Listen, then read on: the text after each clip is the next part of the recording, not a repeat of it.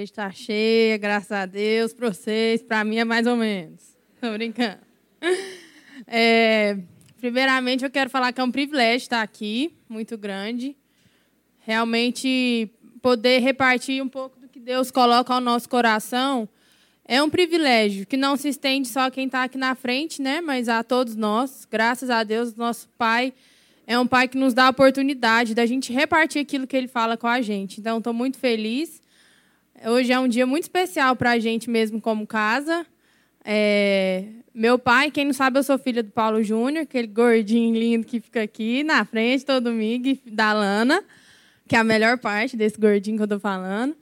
E ele foi viajar, ele virou para mim e para o Ronaldo lá em casa esses dias. Nós estamos morando com eles, viu, gente? Nosso apartamento ainda não está pronto.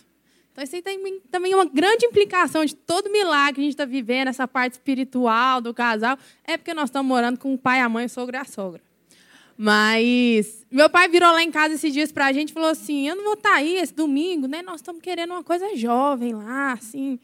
Aquele jeitinho bem Paulo Júnior, dar uma. Será que a gente não tem um jovem aí que está disposto compartilhar uma mensagem esse domingo. Estava eu e o Ronaldo achando que a gente ia sentar no sofá como quem não queria nada. Assistir um filme com meu pai ali, talvez, né? Quase que ele não fica em casa. E aí eu, bocuda, né? Peguei e falei assim, aqui o jovem aqui. Apontei para o Ronaldo. Mal eu sabia que ia né, respingar em mim também. Mas bom demais. Então, hoje de manhã o Ronaldo estava aqui compartilhando no culto das nove. Foi uma bênção. É... E aí hoje eu vou estar aqui no culto das onze compartilhando com a gente também. É, eu, eu, acho que eu vou fazer um negócio. Eu vou tirar o sapato, viu, gente? Eu vim com um salto aqui. Eu fui, eu fui tentar vir fino igual esse meu marido. Mas vai ser difícil, porque eu vou virar aqui, eu vou usar na frente, eu vou usar a esquadra aqui que o povo usa. E é bom para vocês saberem que eu estou me sentindo em casa, porque quem me conhece sabe que quando eu chego em um lugar que eu fico à vontade, a primeira coisa que eu faço é tirar o sapato. É porque está difícil mesmo. Amém. Então, é, eu queria que a gente abrisse a, a Bíblia Lá em João 6, nós vamos ler do 1 ao 14. Uma passagem bastante conhecida por a maioria de nós, eu acredito. Por alguns, talvez não. Que bom que a gente vai falar dela aqui hoje, então. Amém. Eu queria fazer só uma outra oração, não desmerecendo a oração do meu digníssimo marido mas para que realmente a gente consiga absorver tudo aquilo que Deus pode falar com a gente através dessa passagem.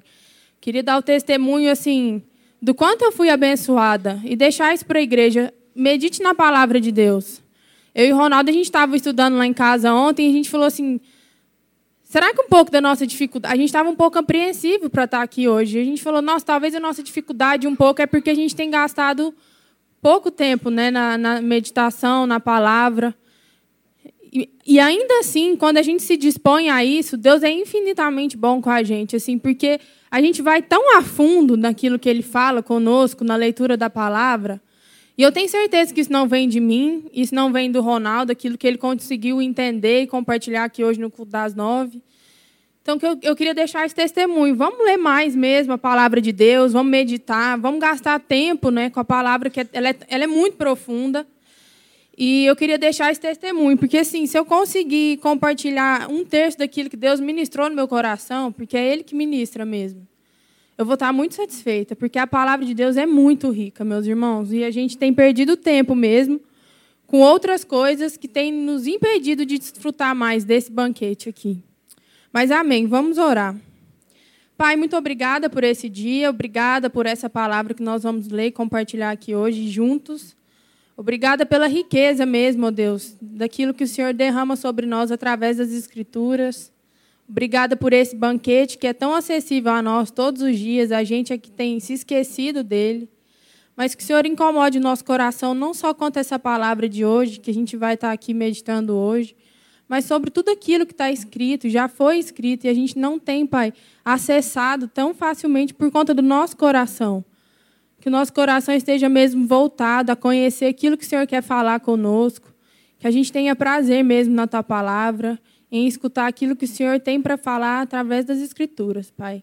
Obrigada por esse tempo aqui em família. Que a gente tenha mesmo liberdade para compartilhar junto, para entrar com livre acesso na vida uns dos outros aqui, Pai. No nome de Jesus. Amém. Bom, eu vou começar então lá em João 6. Todo mundo conseguiu abrir já? É, vou ler do 1 ao 14. Depois disso, Jesus atravessou o mar da Galileia, conhecido também como Mar de Tiberíades. Um, uma grande multidão o seguia por toda parte, pois tinham visto os sinais que ele havia realizado ao curar os enfermos. Então Jesus subiu ao monte e sentou-se com seus discípulos. Era quase tempo da festa judaica da Páscoa. Jesus logo viu uma grande multidão que havia então vindo a seu encontro. Voltando-se para Filipe, ele perguntou: Onde podemos comprar pão para alimentar toda essa gente? Disse isso para pôr o Filipe à prova, pois ele já sabia o que ia fazer. Filipe respondeu: Mesmo que trabalhássemos vários meses, não teríamos dinheiro suficiente para dar alimento a todos. Então um de seus discípulos, André, irmão de Simão Pedro, falou: Aqui está um rapaz com cinco pães de cevada e dois peixes. Mas que adianta isso para tanta gente? Jesus respondeu: Diga ao povo que se sente. Todos se sentaram na grama que cobria o monte. Só os homens eram cerca de cinco mil. Então Jesus tomou os pães, agradeceu a Deus e os repartiu entre o povo. Em seguida fez o mesmo com os peixes. Todos comeram à vontade. Depois que todos estavam satisfeitos, estavam satisfeitos, Jesus disse a seus discípulos: Agora juntem os pedaços que sobraram, para que nada, para que nada se desperdice. Eles juntaram o que restou e encheram doze cestos com as sobras. Amém. Vou parar no 13 mesmo. Todo mundo aqui acho que já ouviu falar dessa passagem, né? A grande maioria. Sim ou não? Essa passagem é uma das passagens mais conhecidas mesmo da Bíblia. Recentemente, é... começo desse ano, na verdade, a gente estava num retiro lá em Floripa e a gente foi desafiado a meditar sobre esse acontecimento aqui. E no meu tempo lá de recolhida com Deus para meditar, todo mundo foi, a gente estava num retiro e todo mundo se separou num momento lá da tarde para estudar um pouco, ler um pouco e meditar. Deus falou algumas coisas muito interessantes comigo. E recentemente também, mais recentemente, na nossa lua de mel, a gente estava num encontro que a gente teve a oportunidade de participar lá em um dos destinos que a gente foi. E um dos nossos irmãos, o Daniel Coelho, acho que alguns aqui conhecem, ele já compartilhou aqui nessa igreja algumas vezes, ele é o pastor da Sal da Terra lá em São Paulo. É, ele trouxe uma perspectiva sobre esse texto muito interessante, uma curiosidade, na verdade. É, a, a multiplicação dos pães é um acontecimento que é relatado nos quatro evangelhos. É o único milagre que aparece nos quatro evangelhos. Para quem não sabe, os evangelhos são os Mateus, Marcos, Lucas e João, né? E são livros dedicados a relatar os acontecimentos a, é, durante a vida de Jesus. Estou certo, gente? Cláudio, me ajuda, por favor. Mas o que eu entendo é isso. Os evangelhos falam da passagem de Jesus, do tempo em que ele esteve exercendo seu ministério. E ele trouxe essa curiosidade para a gente, o Dani. Ele leu essa passagem, a primeira pergunta que ele fez é: por que será que nos quatro evangelhos, essa é a única história que aconteceu na presença de Jesus que foi relatada nos quatro evangelhos. Jesus operou vários milagres. Jesus curou cegos, Jesus ressuscitou pessoas, é, ele fez mudo falar, ele fez paralítico andar. No entanto, o único milagre que aparece, que, que né, os apóstolos resolveram relatar e não ficou de fora de nenhum dos evangelhos, foi esse da multiplicação dos pães. E ele fez uma pergunta muito interessante para a gente. Para mim já era uma curiosidade, porque assim eu, já tinha lido, mas eu, a gente, eu não tinha feito essa amarração na minha cabeça de que a multiplicação dos pães aparece no, nos quatro evangelhos. E aí ele perguntou: por que será? O porquê disso? E foi muito interessante para a igreja naquele momento pensar nisso. E mais interessante ainda foi a resposta que ele deu. E ele disse: Esse foi o único milagre que Jesus operou que inclui a todos nós. E aí a gente ficou pensando, de que maneira a gente está incluído nisso? É muito interessante a gente voltar aqui no começo do texto. É, uma outra curiosidade, então, é que, por ser um texto que aparece nos quatro evangelhos, alguns é, não relatam algumas partes, por exemplo. Aqui é, fala do rapaz que trouxe os pães e os peixes. Na, em João. Em Lucas, em Marcos, ele não aparece, nem em Mateus. Só em João que esse menino aparece. Nos outros, na, na forma como ele aparece nos outros evangelhos, é, uns são mais objetivos, outros dão um foco um pouquinho mais para outro acontecimento.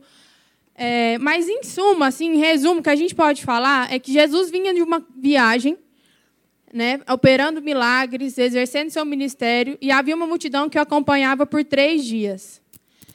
Eles pararam onde Jesus estava repousando, ele parou com seus discípulos. Vieram até ele, e, né, e, e foi tudo isso que aconteceu. É, Jesus estava muito preocupado com que dali eles se despedissem e essas pessoas fossem embora sem nenhum alimento. E ele queria que, ele queria providenciar um banquete para aquelas pessoas que estavam acompanhando há três dias.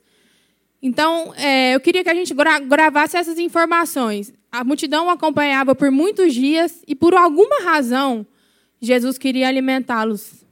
Algumas passagens mostram que Jesus fala com os discípulos de tal maneira: eu não quero me despedir deles com que eles corram o risco de desfalecer no caminho. Essas pessoas me acompanham há três dias e eles estão sem o que comer. A gente precisa dar algo a eles para se alimentarem antes de nos despedirmos dele. Mas depois eu fiquei pensando se era isso mesmo, por essa razão que Jesus realmente queria alimentá-los, e a gente vai falar disso no final. Mas o que eu queria trazer é voltar nessa pergunta que o Daniel, o pastor Dani, fez para a gente lá na viagem. Por que, que ele inclui a todos nós? Por que, que a multiplicação do, dos pães é um milagre que inclui a todos nós ainda hoje? Porque é o único milagre ali do dia algumas passagens vão falar, algum, é, em alguns desses evangelhos vai falar assim. Então Jesus ali reuniu com eles e antes de partir os pães e os peixes, ele ainda curou os enfermos que estavam entre a multidão. Porque a multidão foi o acompanhando, vendo o que ele fazia. E aí, quando finalmente essa multidão parou ali com ele, Jesus curou todo mundo que ainda estava enfermo ali entre a multidão, sentou eles e falou para os discípulos: a gente precisa alimentá-los. Por que, que então é, essa passagem ficou tão conhecida e não ficou conhecida entre os quatro evangelhos? Mais umas das curas que Jesus operou. Por que, que não foi relatado um dos cegos que foi curado entre essa multidão? Por que, que os evangelhos não quiseram falar é, de um mudo que começou a falar, mais um do que Jesus poderia ter curado? Justamente por conta disso. E a grande questão é: Jesus operou um milagre não só que solucionou a fome das pessoas, Aqui, nós estamos todos incluídos nesse milagre. Por quê? Porque nem todos são cegos. Então, se fosse um milagre conhecido porque curou um cego, nem todo mundo aqui ia se identificar. Se fosse um milagre relatado nos quatro evangelhos porque fez um paralítico andar, nem todo mundo aqui tem uma realidade próxima a isso. Então, não ia se estender a todos. Mas se estendeu a todos nós. Por quê? Todo mundo tem fome? Não. Também. Mas porque todos nós temos direito à mesa. E é isso que Jesus quer ensinar a gente. Jesus não fez um milagre ficar muito marcante a ponto de ser relatado nos quatro evangelhos, porque supriu uma necessidade comum a todos, para além da cegueira, para além da paralisia, para além de uma pessoa que não, não podia falar. A fome ali era o mal que acometia a todos. Mas não era esse milagre que Jesus estava operando. O milagre que Jesus estava operando era ressignificar a mesa lembrar as pessoas que todos têm fome. E por isso ele tinha que matar a fome de todo mundo antes que todos voltassem para suas casas. Mas todos temos direito à mesa. É muito importante a gente pensar que a fome existe porque algumas pessoas estão ficando fora da mesa. E algumas pessoas estão ficando fora da mesa porque a gente tem vivido para matar a nossa própria fome. E esse é um ciclo que nunca vai se encerrar. E aí eu fiquei pensando, porque tem uma. Lá, eu acho que é em Mateus. O relato disso lá em Mateus. A gente está em João, mas lá em Mateus. É, relata mais desse diálogo com Jesus, como assim, é, quem estava sabendo o que estava fazendo, né? Não, tá tudo certo, procure os pães, né? E ele sabia o que estava fazendo mesmo. Ele sabia que no final todo mundo ia sair dali alimentado. Mas, ao decorrer da história, o que a gente vai percebendo é que houve realmente um milagre, que excedeu todas as medidas das pessoas que estavam ali. Mas não porque o pão que foi servido era o pão físico. É muito importante a gente entender isso. Não foi o pão físico que alimentou todas as pessoas, o pão que multiplicou, rendeu e sobrou. Foi o, o espiritual que aconteceu ali. Foi o que aquelas pessoas testemunharam. Então, a gente vai aprofundar aqui mais em alguns pontos que eu acho muito interessante. Mas é, o primeiro fato que eu acho que a gente poderia guardar no coração mesmo foi esse que o Dani desafiou a gente a guardar lá, em, lá na viagem. É muito importante a gente entender que esse milagre só foi relatado nos quatro evangelhos porque ele fala da mesa. Isso é o que desperta mais curiosidade nas pessoas, porque isso fala da gente. Jesus já tinha curado vários cegos, Jesus já tinha. De enfermidade, Jesus já tinha curado várias. Mas a fome, o direito à mesa, é o que inclui a todos nós. E é por isso que ele é relatado repetidas vezes. Porque até hoje isso vai ser uma mensagem que nos alcança. Que diz o seguinte: independente se a gente tiver num encontro onde alguns serão curados na sua cegueira, na sua dificuldade em andar, na sua dificuldade em falar, o que importa é que no final a gente vai terminar numa mesa.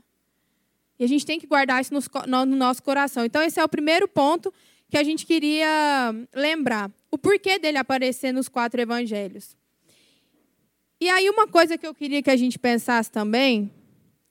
O Clener já foi, né? O Branquinho, se eu não souber operar aqui, você me ajuda, hein? Gente, eu vou usar isso aqui, viu? Acho bonitinho demais esse quadro.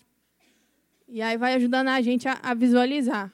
Eu, eles me ensinaram aqui agora como é que faz, mas eu não sei se eu vou lembrar, não. Aí, ó, tá vendo?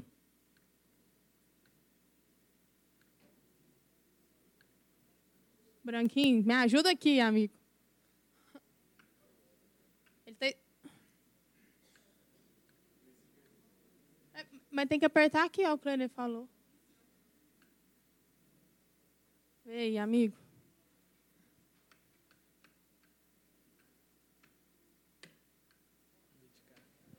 Ei, gente.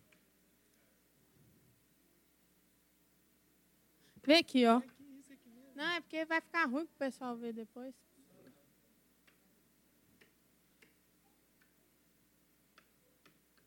Vê aqui, ó, nesse aqui, que o Clênia falou que talvez tem. Aí, vai lá agora. Não, vai não. Vamos de branco aqui. A gente põe a cade... Ah, branco, você consegue? Então tá. Obrigada, viu? Ê, gente. Trem danado, só. Pronto. Qual que é o título aí na Bíblia de vocês, na todas as Bíblias dessa passagem? Multiplicação dos pães. Eu queria desafiar a gente a ler para essa passagem e observar ela se ela fosse uma passagem sem título nenhum, a Tananã dos pães. Vou escrever aqui, então. Eu vou tirar isso aqui também, aqui um pouco. Porque eu sou baixinho aqui. Ixi, peraí. Ficou grosso. Então vamos.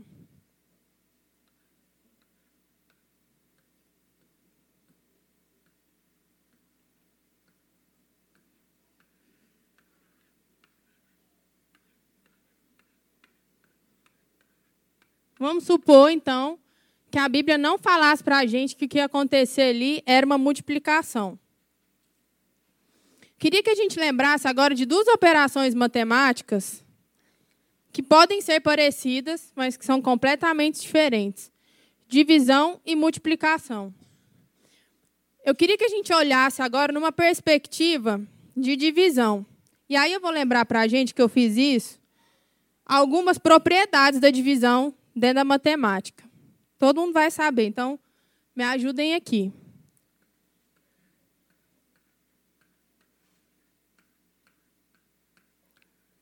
Vamos supor que é divisão. Alguém quer me dar uma cola da primeira propriedade da divisão? Ou ninguém vai lembrar? Porque eu não lembrava muito, eu lembrava bem as da multiplicação. Primeira propriedade da divisão é que a divisão não é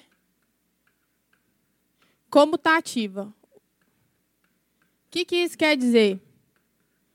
Diferente da multiplicação, na divisão, a ordem dos fatores altera o resultado. Ou seja, vou pegar dois exemplos aqui para a gente. Ô, oh, rapaz, me ajuda. Quer não, ó. Vamos de novo. Acho que é a pilha, viu, que está acabando aqui. Do... Opa. Não vai dar, não. É, não é, ela não é comutativa. Ou seja, a ordem dos fatores na divisão altera totalmente o resultado. De modo que 2 vezes 1 um é 2. E 1 um dividido por 2? Meio. Então, vamos guardar essa primeira informação. Na divisão, a ordem dos fatores altera o resultado. Segunda informação, nem toda divisão é exata. Ou seja, se tratando de números inteiros, vamos pegar esse caso. O que é um números inteiros? Dedo? O dedo vai? Gente, mas que chique. Ah, menino do céu. Peraí, então vou voltar aqui, porque senão vai porque grosso. Ô, oh, gente. Peraí. Ah, o dedo vai mesmo, ó. Tá. Então, vou pôr aqui só para a gente ó, lembrar. Oh, é, é divisão, né? Já estou pulando lá para frente.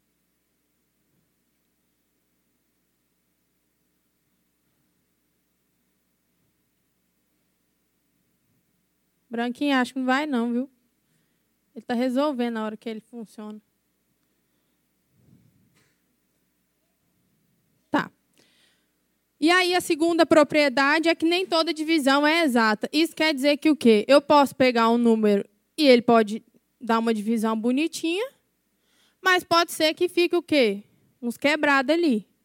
Que é o famoso resto. Vocês não sabiam disso não também, gente? Ah, então tá bom. Ufa, todo mundo era bom em matemática. Então, queria que a gente guardasse isso. Na divisão, a ordem dos fatores altera o resultado e pode ser que numa divisão o resultado não dê exato. Ele dê um resto. Vamos tentar aqui. Então, tudo bem. Aí, vamos voltar para a passagem aqui. O que, que acontece? Eu queria que a gente lesse lá na, no versículo 12. Eu vou ler aqui, vocês não precisam abrir de novo, não. Depois que todos estavam satisfeitos, Jesus disse aos seus discípulos: Agora juntem os pedaços que sobraram para que nada se desperdice. Se a gente olhar, se isso aqui não falasse lá no começo, que é uma multiplicação, a gente poderia muito bem acontecer que muito bem pensar que o que aconteceu ali foi uma divisão daquilo que se juntou, de tal maneira que sobrou um resto? Sim ou não? Sim. Uma coisa muito importante da gente pensar sobre a divisão também: divisão só é porque o foco dela é dividir em partes iguais. Então, se a gente. Ah, gente, vamos pensar a gente aqui mesmo, porque a gente é bem vagabundo para isso. Tá lá. Juntou o que o menininho levou, Jesus abençoou lá, o trem cresceu, pôs a mão, fermentou. Dividiu.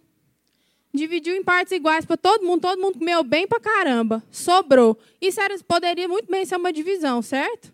Porque todo mundo ali foi favorecido igualmente e ainda sobrou um resto. Então, aos nossos olhos, a gente tem que ser muito sincero com a gente mesmo. Quando a gente olha para essa passagem, a nossa fé é muito pequena, a tal modo que a gente enxerga isso aqui como um milagre de divisão. A gente tem que ser muito sincero nisso. Se no título não fala, e se não é Jesus que nos ensina o verdadeiro espírito daquilo ali, a gente ia achar que isso aqui foi um milagre da divisão. Tanto foi que. Por que, que os discípulos talvez se desesperaram? Isso aqui não vai dar para todo mundo. Porque a gente sempre pensa em dividir em partes iguais. Então, se assim, tem muita gente, pouco pão, pouco peixe. Se for dividir para todo mundo comer bem aqui, não vai dar para todo mundo. Só aí Jesus, bonito, assim, do jeito que ele é, vai lá e ainda faz de uma forma para sobrar. Aí eu queria voltar na multiplicação. Por que, que foi uma. Você vai ficar na dúvida? Não, sobrou mesmo. Por que, que não, é, não foi uma divisão, então, se sobrou? Por que, que foi uma multiplicação? Vamos para a multiplicação aqui. Ih, gente, isso aqui não vai dar, não. Sim. Multiplicação. Vamos para as propriedades da multiplicação. Uma coisa muito bonita. A ordem dos fatores não altera o resultado. Não vou usar, não. A ordem dos fatores não altera o resultado de tal modo que 2 vezes 3, quanto que é? E 3 vezes 2 é 6. No coração de Jesus não importava o tanto que ia entrar ali. Isso ia fechar de uma forma exata. E aí, às vezes, o que sobrou ali, na nossa cabeça é sobra. Mas na cabeça de Jesus o tempo todo era: isso aqui ainda vai alimentar outras pessoas. Então já acabou. Aqui não tem uma sobra mais. O que era sobra passou, superou, entrou a multiplicação. Porque não tem jeito de ficar resto na multiplicação. Tudo aquilo que você potencializa numa multiplicação, obrigatoriamente dá um resultado exato. E aí eu queria trazer para a gente, então, um exemplo aqui. Tem como eu multiplicar é, 2 por 3 e dar quebradinho? Assim como não tem como multiplicar 3 por 2 e dar quebradinho. A gente acabou de ver na divisão que 2 dividido por 1 dava certo, mas 1 dividido por 2 deu quebrado. Na multiplicação, meus irmãos, é muito bonito ver como é que isso acontece. Eu fiquei viajando nisso e talvez eu não estou conseguindo passar isso para vocês. Mas eu queria muito que a gente guardasse aqui a diferença disso. Porque a gente tem vivido um tempo onde nosso coração é totalmente dividido em partes iguais, voltado a isso. A gente está diante de um problema, a gente quer dividir as responsabilidades em partes iguais. Então, estou num problema com o Ronaldo, o que, que eu quero? Eu quero que ele entenda. Assim como eu entendi a minha culpa, a culpa dele, em partes iguais. De tal maneira que, se a gente estiver diante de uma alegria, eu quero que ele reconheça em mim a minha participação para aquilo ter dado certo, de tal maneira como ele fez para dar certo, eu também fiz. Esse é o nosso coração. Mas Jesus não opera nisso. Jesus opera de tal maneira que é assim. Eu entrei com dois um dia. Ronaldo entrou com seis. Daquilo ali, não interessa quem entrou com dois ou seis, vai sair doze. Porque vai ter dia que eu vou entrar com seis. Mas o Ronaldo vai entrar com dois. Não vai deixar de dar doze.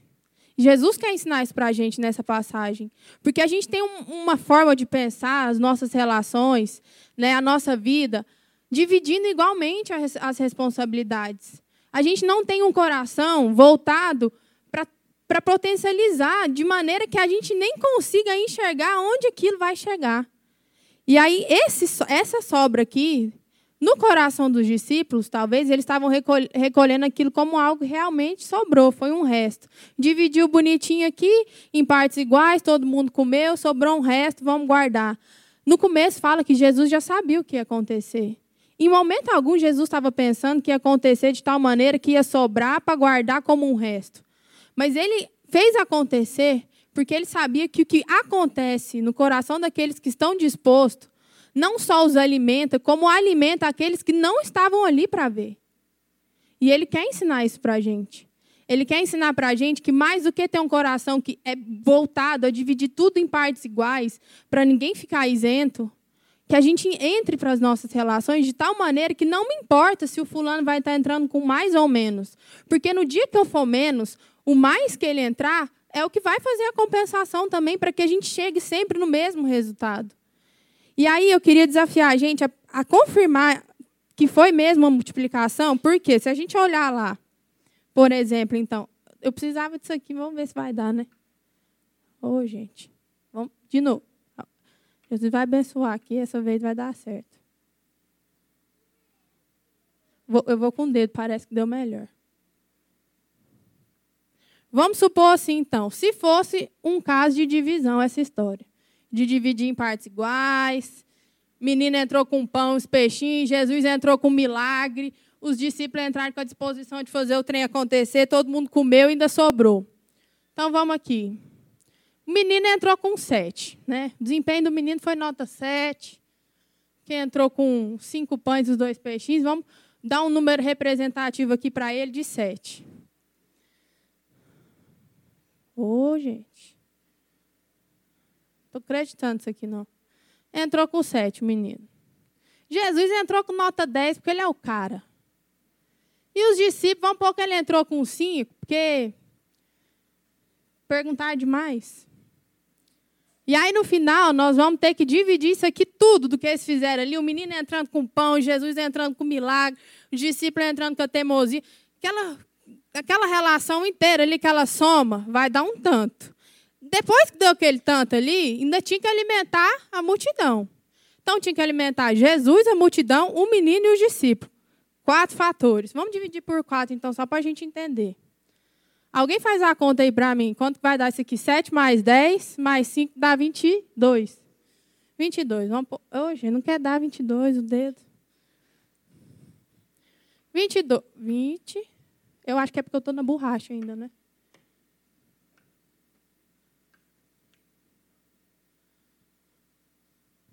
Vinte e dois.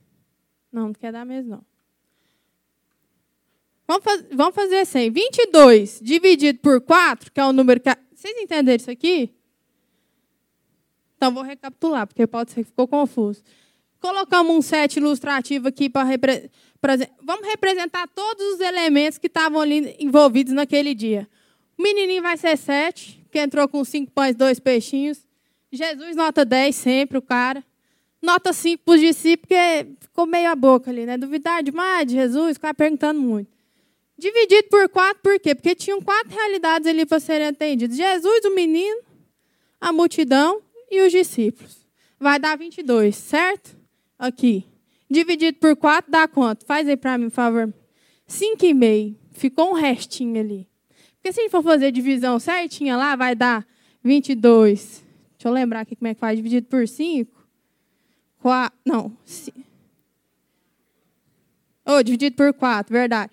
5 vezes 4, 20, vai sobrar 2. Aí eu tenho que emprestar um, um trem aqui, né? Uma vírgula. Aí põe a vírgula, vem um, um zero para ficar 10. Beleza. Mas se fosse para achar o resto, a gente ia achar, acho que um como o resto, né? Interessa. Ficou um resto, 5,5, deu um quebrado. Já não deu um trem muito bonito. Mas vamos pensar que foi uma multiplicação. A gente apaga aqui, porque a borracha está funcionando. Pelo menos a borracha, graças a Deus, pagar os erros da gente. Aí a gente pega aqui. A mesma história, né? A mesma história, viu, gente? Eu vou. A multiplicação vai passar para cá, tá? Porque já está tudo aqui. Ah, não, só. São os mesmos números. É o 7 do menino, é o 10 do Jesus, é o 5 dos discípulos. Não pus a, a multidão porque não entrou com nada, né? Somou ali, estão ali resolvendo como é que vai ser tal. Juntamos as forças. Nossa força aqui deu 22. Agora vamos resolver o problema de todo mundo aqui. Nosso, da multidão, de Jesus, dos discípulos, do menino.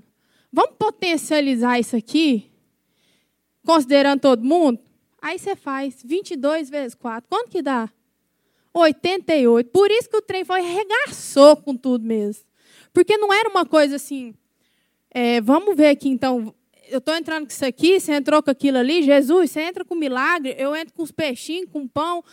Os discípulos vão se organizando aí para trabalhar, fazer o trem acontecer, e a gente divide tudo igual para todo mundo, no final ainda vai sobrar um restinho. Num momento algum foi isso.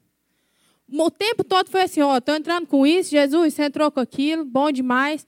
Agora vamos ver o que, que a gente consegue fazer disso tudo. E aí o trem foi 88, mas teve um resto. Sobrou um restinho. Quem falou que foi resto? Tem uma, um, em um dos evangelhos falam que eles, a multidão comeu e ficou satisfeita. E sobrou. Mas não foi um trem assim, sobrou para sobrar. Foi um trem assim, eles foram lá, comeram. Aí já mostra que uns comeram mais, outros comeram menos. Já quebra o princípio da divisão. Porque se todo mundo tivesse comido igualzinho, já já, aí era uma divisão, porque são divididos em partes iguais. Mas uns comeram mais, outros comeram menos, e ficou um tanto ali. Mas aquele tanto, meus irmãos, é muito importante a gente entender que Jesus fala: guarde o que sobrou, para que não seja desperdiçado. Só de Jesus falar que aquilo tinha um objetivo, tinha um porquê daquilo que sobrou, já não é um resto. Então, a gente migrou de uma coisa que era assim, poderia ter sido num speed de divisão, para uma coisa que alcançou o entendimento de multiplicar de tal forma que aqueles que não estavam ali para ver seriam alcançados por aquele milagre. E talvez aquilo que sobrou é o que está alimentando hoje eu e você. Foi o que alimentou as pessoas que vieram após aquele acontecimento. E eu queria deixar isso aqui para a gente hoje. É uma, é uma coisa muito confusa, não sei se todo mundo entendeu, mas ao mesmo tempo é muito simples. Jesus quer ensinar isso para a gente. A sair desse espírito de dividir em partes iguais. Se você está num relacionamento, não fica querendo achar quem acerta mais, quem acerta menos, para falar assim, ah, eu estou entrando com isso, agora você tem que, você tem que entrar com. Eu, eu entrei com tanto. Eu acho bom você reconhecer que você também tem que entrar com tanto. Ou então, se a coisa está muito alegre, muito boa, tudo mais, ah, você está achando que você fez isso tudo sozinho. Eu também fiz isso, isso, isso, isso. Jesus não vai habitar no seu coração. Sabe o que Jesus quer da gente? Eu realmente, Ronaldo, hoje eu estou sendo nota 2. Mas eu tenho certeza que hoje Jesus capacitou ele para ser nota 6. E juntos nós vamos ser 12. E no dia que eu estiver sendo 12, eu não vou falar para o Ronaldo assim, seja 12. Não vou falar isso para ele, não. Porque eu vou falar assim, hoje eu sou 12, porque na verdade eu sou 6. Aí esse tantinho de 2 que você está sendo, só me leva aos 12 porque hoje eu sou seis e você é dois. A gente se compensa. E assim é com os nossos amigos. A gente fica, às vezes, querendo falar para os nossos amigos que eles precisam mais da gente do que a gente precisa deles. Isso é uma mentira. Porque tem dia que realmente, para chegar na nota 10, seu amigo vai ser um 5 e você vai ser o 2, que na hora que mistura ali, um multiplica o outro, vira 10. Mas tem dia que vai ser o contrário. E graças a Deus que vocês pensam em multiplicação. Porque se a gente pensar em divisão, se a gente pensar em dividir aquilo que a gente tem das nossas relações em partes iguais, pode ser que sabe quem fica com o resto? A gente mesmo. Pode ser que a parte igual fique para as outras pessoas. E aí, a gente está pronto para ficar com o resto? Porque alguém vai ficar com o resto. Mas a gente não quer se contentar com isso. Então vamos agradecer, porque glória a Deus, Deus ensinou a gente a ter um coração voltado para multiplicar todas as nossas medidas. A não se importar com quem está entrando com mais, com quem está entrando com menos. Porque o que Jesus quer falar para a gente é: toda vez que vocês se reunirem, o resultado será o mesmo. Porque eu estou no meio de vocês. E graças por isso, aqui tem lugar para aqueles que são dois, aqueles que são seis, sem que o doze se comprometa. Era isso que ele estava fazendo de mais milagroso naquele dia. Não era multiplicar pão de uma forma extraordinária. Ele foi lá, encostou no, nos pãozinhos do menino, no, nos peixes, de repente virou uma mesa cheia. Sabe uma coisa muito curiosa que a gente talvez nunca se voltou a pensar? E o Dani, esse pastor, trouxe lá para a gente também na viagem. Como é que a gente acha que aconteceu essa multiplicação de pães? Jesus foi lá, Fala a verdade, você acha que foi como? Se, se todo mundo comeu o que sobrou, alguma coisa aconteceu aí nesse meio caminho, que tinha só esses peixinhos, esses pães, e de repente virou um banquete. Não é muito mais fácil para a gente pensar assim: Jesus encostou e o trem virou um fervo danado? Por que, que a gente não pensa que na hora que o menino tirou o peixe do, do bolso, o, o, o pão do bolso, Todo mundo que às vezes tinha um restinho guardado ali, mas não queria pôr para fora do bolso, porque se pôs para fora do bolso ia ter que dar para todo mundo. Agora viu o menino fazendo, fez também. A gente não pensa assim. A gente não consegue. Porque a gente consegue pensar em operações onde todos os elementos vão ter que operar de maneira igual. Porque senão não vai ficar bom para mim. Se eu for entrar num negócio que eu não tenho certeza que fulano, ciclano, beltrano está entrando com o mesmo tanto, eu estou caindo fora. Mas a multiplicação, meus irmãos, acontece porque talvez o menino tinha dois pães, lá, cinco pães e dois peixinhos. Aí o coleguinha que estava lá no meio da multidão mesmo, estava passando fome, ele tinha talvez um pão que ele separou para ficar lá andando três dias atrás de Jesus. Mas ele não tirou hora nenhuma do bolso, porque ele pensou: se eu tirar, meu amigo, estou frito. Mas aí ele viu o menino fazendo, o que, que ele fez? Pôs um, um dele na jogada. Aí o outro tinha lá meio, meio sardinha enrolado no papel alumínio. Falou: não, o menino pôs os pães, os peixinhos, o outro pôs um pão amassado, vou jogar minha sardinha na parada. Aí veio o outro e falou assim: eu tenho um bolo de milho que a minha esposa me deu antes de eu ir acompanhar Jesus no rolê aqui tudo.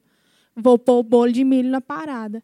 A gente nunca pensa. Você já pensou nisso? Fala a verdade. Você já tinha pensado que a multiplicação poderia ter acontecido dessa maneira? Eu acho que não, porque eu vou confessar o meu pecado. Eu nunca tinha pensado. Sabe por quê, meus irmãos? Porque a gente não pensa em relações que todo mundo entrando com o seu todo pode potencializar de tal maneira que fuja da lógica. A gente tem a mesma dúvida que os discípulos tinham. Essa conta não fecha. Se for para dividir em partes iguais, alguns vão ficar sem comer. Ou, se Jesus pôr a mão e operar e tiver que dividir em partes iguais, vai sobrar um restinho. E o que nós vamos fazer com esse resto? É assim que a gente pensa. Mas Jesus está ensinando a gente a entrar com o nosso todo. E a gente faz bem em entrar com o nosso todo e querer ser multiplicador. Sabe por quê? Jesus ensina a gente a não pensar da gente nem mais, nem menos do que nos convém. Porque tem dia que a gente está acertando mais, tem dia que a gente está errando mais. Se a gente fosse pensar em dividir tudo em partes iguais, meus irmãos, a gente estava frito. Porque tem dia que vai lascar é para a gente. Tem dia que na hora da divisão eu vou me beneficiar mais. Mas pode ser que vai ter dia que eu entrei com menos naquilo. E quem vai ser o prejudicado dessa história? Sou eu. Então, aquilo que eu não quero para mim, eu não quero para ninguém. E o que eu não quero para ninguém, eu acredito que eu também não sou. Então, Jesus está chamando a gente para multiplicar tudo que a gente tem. Se você tem dois e você acha que não está bom porque você vai idoso, de que esse dois virar dez eu apresento para as pessoas, no dia que esse dois virar duzentos eu apresento para minha família, o dia que esse dois virar mil eu apresento para Deus, você nunca vai chegar nesse coração. Porque para esse dois virar mil, às vezes precisa do 500 que está aqui na igreja. Não é você que vai chegar lá nos mil sozinho. Vai ser a combinação do que você tem de dois, o que a igreja tem de 500, que vai te levar a conhecer o mil, que você só pode conhecer quando você entender que tudo que está na sua mão é de Deus e não me interessa o tanto. Eu quero que isso multiplique. Para eu colher dos mil? Não para que dos mil, quando eu me reuni com a igreja, a gente se alimente de 800, porque com 800 ficou bom para a gente. Mas aí 200, um povo que a gente nem viu e nem vai estar tá lá para falar assim, se 200 aí sou eu que estou te dando, vai se alimentar daquilo.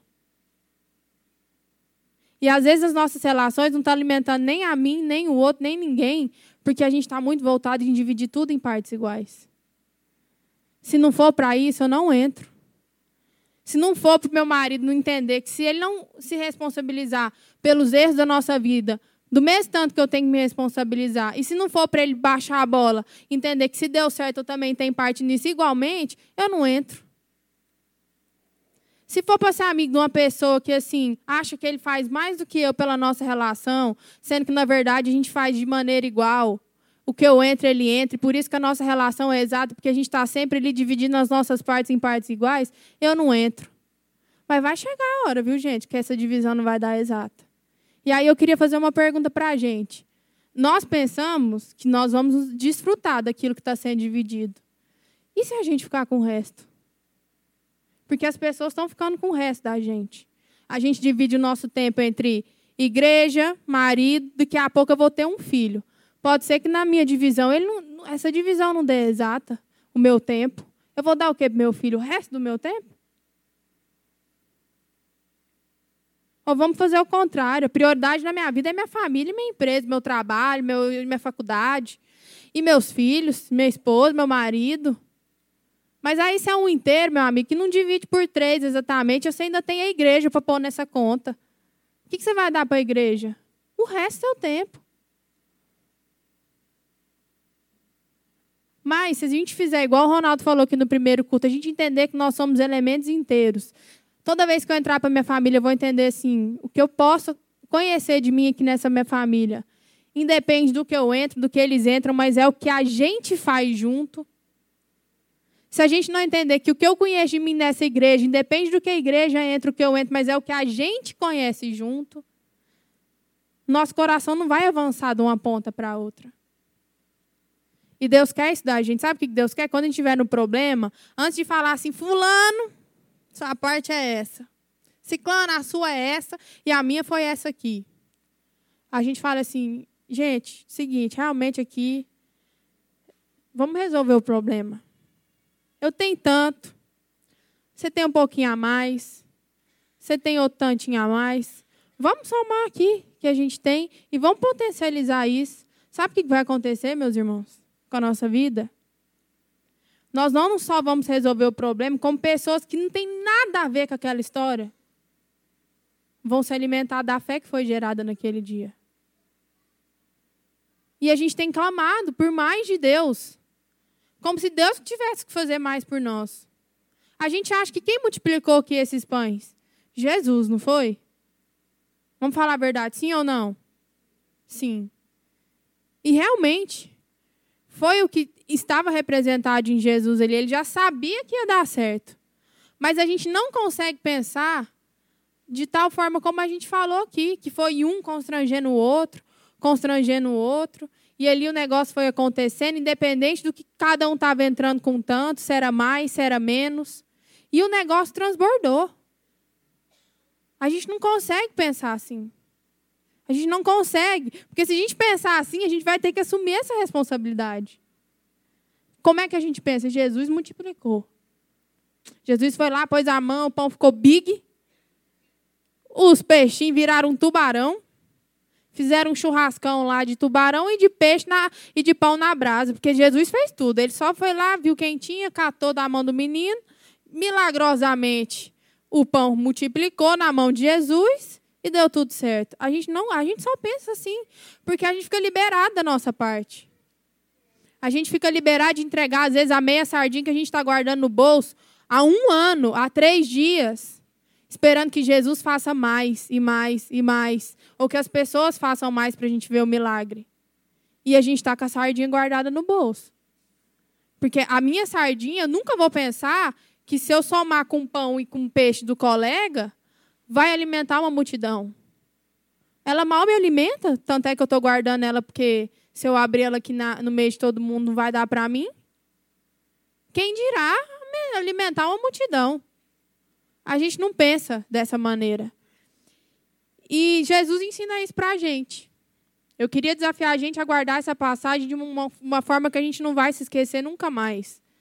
O grande milagre ali que aconteceu, que fez essa passagem ser relatada nos quatro evangelhos, não foi cinco pães e dois peixes multiplicarem de tal forma que alimentou uma multidão. E não foi porque foi colocado na mão de Jesus e Jesus fez o milagre sozinho.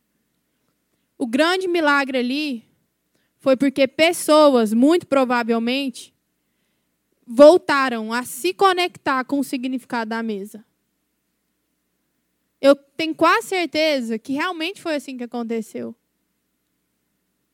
O que aquele menino fez constrangeu todo mundo. O Dani trouxe uma informação muito importante. Aquelas pessoas naquela época, quando elas iam fazer uma caminhada muito grande, era muito normal eles levarem um pão no bolso, mesmo pobre. Pelo menos um pão. Se eles estavam sabendo que eles iam acompanhar Jesus há três dias fazendo milagre, com certeza eles tinham um pão ali. Então que a gente pense nisso. Que o que fez o milagre ali foi a iniciativa de uma pessoa. Que não se preocupou em entregar o tudo dele para ser dividido em partes iguais mas que pensou assim: se eu colocar o meu tanto aqui, todo mundo vai entrar com o seu tanto. E na combinação do que a gente tem, a gente vai chegar muito além. Jesus quer ensinar isso aqui para a gente esse dia. Isso é muito importante. Isso muda as nossas relações de uma forma que a gente, talvez aqui a gente não esteja entendendo agora. Sabe o que é viver na paz, de não ter que culpar ninguém? E nem de achar que eu fiz mais pela nossa alegria do que o outro. Meu irmão, você vai até dormir melhor. Porque no dia que essa conta não fechar, você não achar quem entrou com mais, com menos, quem entrou com igual, quem entrou com diferente, sua vida vai ser a mesma, porque você tem a convicção de que, independente do que entra de você, do que entra dos outros, na hora que Deus pôr a mão nisso, você vai chegar no mesmo lugar que Ele já queria que você tivesse chegado. Toda vez que eu me relacionar com o Ronaldo, independente se ele é dois num dia ou seis, ou se eu estou sendo dois ou se eu estou sendo seis, a gente vai chegar no mesmo doze todas as vezes, que a gente se dispor a estar junto. Porque a gente não está preocupado em dividir em partes iguais. A gente está preocupado em toda vez que a gente estiver junto, independente do que cada um está entrando, a gente quer que isso se potencialize de tal forma que a gente chegue aonde quer que Deus quer que a gente chegue. Porque se a gente fosse pensar em dividir em partes iguais, um dia o Ronaldo é seis, um dia eu sou dois. Se a gente dividir, dá três. Então o Ronaldo está apresentando o trabalho. Ele trouxe aqui a demanda do dia para mim. Ó, é o seguinte, aqui, esse é o problema. Você tem que reconhecer que eu entrei com seis nessa história. Você entrou com dois, né? Então, se assim, na minha perspectiva, passando por você, no final da conta ali, nós vamos chegar num três, beleza, tá tudo certo. Agora, se a gente for inverter isso e for dividir ali é, dois por seis, vai dar uma bagunça. A gente não pode ficar correndo o risco de, dependendo como a gente coloca os elementos, a gente chega num resultado ou no outro. Deus quer tudo da gente. E no nosso tudo, Ele não quer que a gente corra o risco de dar um resultado que dá picado, meu irmão. Ele quer que a gente saiba que o nosso final é sempre o todo. E nesse todo vai ter dias que ele entra com menos, eu entro com mais, ou eu entro com menos, a Isa entra com mais, Mazinho entra com o de sempre, porque ele é um cara constante. O Branquinho vai estar um pouco cansado, porque a esposa dele está em casa, doente, aí ele vai entrar. O Branquinho, que é um cara que todo mundo sabe que sempre entra com 10. Hoje ele está. Gente, minha mulher está em casa, estou preocupado, vou entrar com 5. E aí não interessa.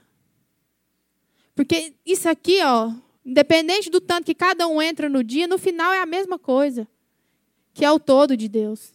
E a gente não tem conhecido o todo de Deus nas nossas relações, na nossa vida. A gente está muito preocupado com isso. Porque a gente quer que no final tudo esteja garantido, em que todas as pessoas se apossem de partes iguais. E para isso, a gente tem sacrificado pessoas que têm que se contentar de, às vezes, ficar com o nosso resto. Ninguém aqui gostaria de estar nesse lugar. Você não gostaria, você não gostaria que a sua esposa estivesse nesse lugar, você não quer que seus filhos estejam nesse lugar. Então, para, às vezes, a gente de fazer com que esse sacrifício, ele está começando é na gente. Nós é que estamos continuando a manter esse sacrifício na nossa vida, de ter sempre que ser garantido às partes em iguais. E para concluir, eu queria fazer uma pergunta para a gente. Por que então, para ver se a gente entendeu, o título, por que, que o título dessa passagem é a multiplicação dos pães e não a divisão dos cinco pães e dos dois peixinhos para uma multidão? Por que, que foi uma multiplicação? Alguém quer responder? Sim? Soltar uma frase? Não? Talvez? Não. Eu vou falar, vocês vão falando sim ou não. A gente acha que foi multiplicação porque cresceu de uma forma extraordinária? Sim ou não? A gente acha que foi uma multiplicação porque dois fatores, três ou quatro, muito pequenos, chegaram num resultado exuberante? Sim ou não? Agora eu vou ler para a gente o significado da palavra multiplicar. A palavra multiplicar fala o seguinte: multiplicar é a operação, a ação que acontece de maneira extraordinária. Até aí a gente concordou, certo? Foi uma coisa extraordinária. Entrou com um pouquinho lá o menino, Jesus abençoou. Um ou outro ele foi dando mais um peixinho, uma sardinha também, tananã. Multiplicou, certo? Então, multiplicação é a ação que acontece de maneira extraordinária. Aí eu fui ler o que, que significa extraordinária. Eu falei, tem um trem nessa palavra aí, né? Extraordinário. É aquilo que vai para além das medidas obrigatórias. Concordamos nisso aí também, não concordamos? O negócio cedeu numa medida muito além do que poderia ter acontecido ali, certo? Aí tem um outro significado de extraordinário que eu achei fantástico. Extraordinário é aquilo que vai além do que lhe foi proposto. Aí eu vou lembrar do menino. Sabe por que, que teve multiplicação naquele dia? Não foi porque o pão e o peixe virou uma medida extraordinária no sentido de um número que ficou muito grande, muito mais do que todo mundo esperava. Houve uma multiplicação porque aconteceu algo extraordinário no sentido de alguém aceitou ir além do obrigatório. Aquele menino tinha nada a ver com aquilo. O que, que tinha a ver com aquela multidão? Eles resolveram por conta deles seguir Jesus por conta de três dias para ficar lá vendo Jesus operar milagre. Aí ele chega lá com o lanchinho guardado. O que, que ele tem a ver com aquilo? Você tinha a ver com esse negócio aí desse povo se você estivesse lá no meio? Eu não tinha. Mas sabe por que foi extraordinário? E sabe por que do extraordinário houve uma multiplicação? Porque alguém se propôs a ir além do obrigatório. Extraordinário, meus irmãos, não é aquilo que cresce em um dia o que deveria crescer em mil, não. Extraordinário não é aquilo que em uma hora chega num tamanho que, como os discípulos falaram, meu Deus, nem se a gente trabalhar meses a gente consegue comprar o que essas pessoas precisam comer. Não é isso que é extraordinário. Sabe o que é extraordinário? Uma pessoa se dispor a fazer o que ela não precisava. Esse foi o maior milagre daquele dia. A multiplicação estava no coração daquela pessoa. Não foi em várias pessoas comerem porque elas estavam com fome e saíram dali saciadas, de tal modo que sobrou para os que estavam pela frente. O maior milagre ali, sabe onde que estava? Na vida desse menino, que nos outros evangelhos ele nem aparece. Em João, essa passagem que a gente leu, dos quatro evangelhos que relatam essa história, é o único que ele aparece. E Jesus quer ensinar isso para a gente. Duas coisas. Primeiro, que a gente não queira dividir em partes iguais. Porque não é assim que ele vê a gente. Enquanto a gente está vendo eu sou dois, fulano é três, e aí quando a gente se mistura aqui dá seis, Jesus só vê, sabe o quê? O seis. Ele não está vendo se eu sou dois, se o outro é três.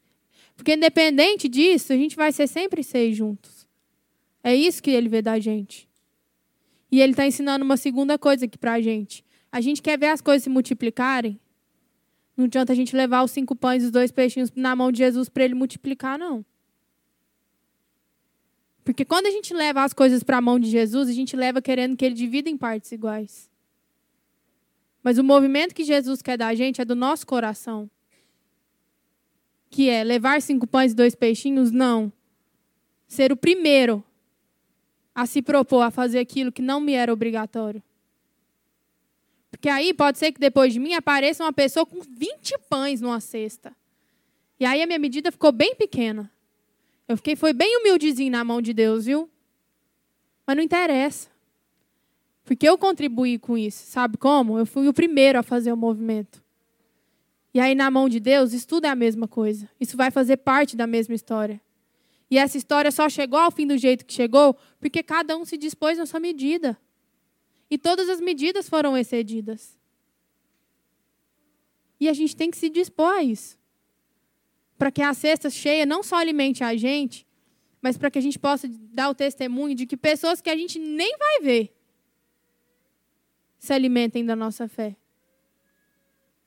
Daquilo que acontece no nosso meio, a gente se farta e se passar alguém daqui duas horas, depois que esse culto acabar e entrar aqui dentro, ele vai se alimentar daquilo que a gente se alimentou aqui hoje. Assim é na sua vida. Se você desfrutar de uma coisa com a sua família tão boa, que assim excedeu as medidas de todas as pessoas da sua família, que isso ainda seja o suficiente para alimentar uma família que vocês ainda não viram.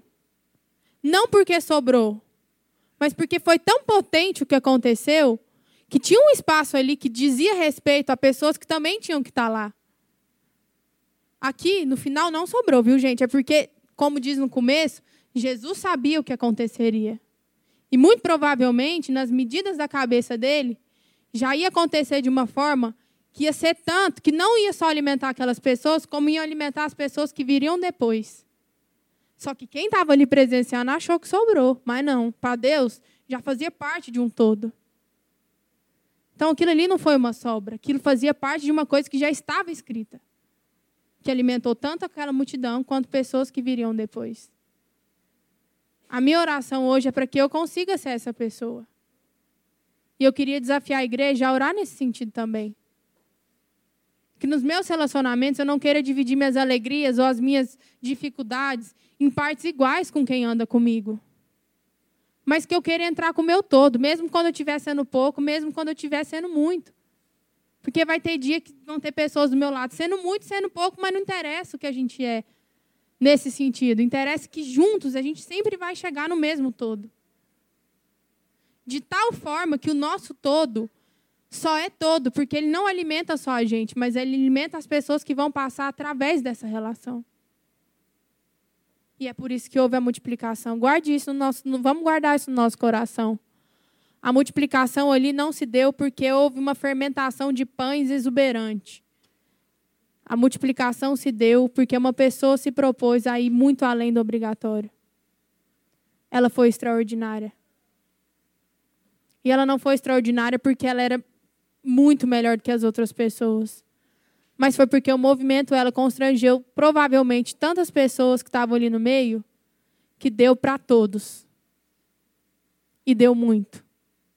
E deu para outros que não estavam ali também. Amém? Eu queria desafiar a gente a guardar isso mesmo. Que a gente saia daqui querendo ser pessoas extraordinárias. Não espere lhe ser proposto. Eu não quero esperar me ser proposto. Eu quero entregar aquilo para além da minha obrigação. Que a gente seja assim, nas nossas famílias, no nosso trabalho, em tudo onde a gente estiver. No nome de Jesus. Amém?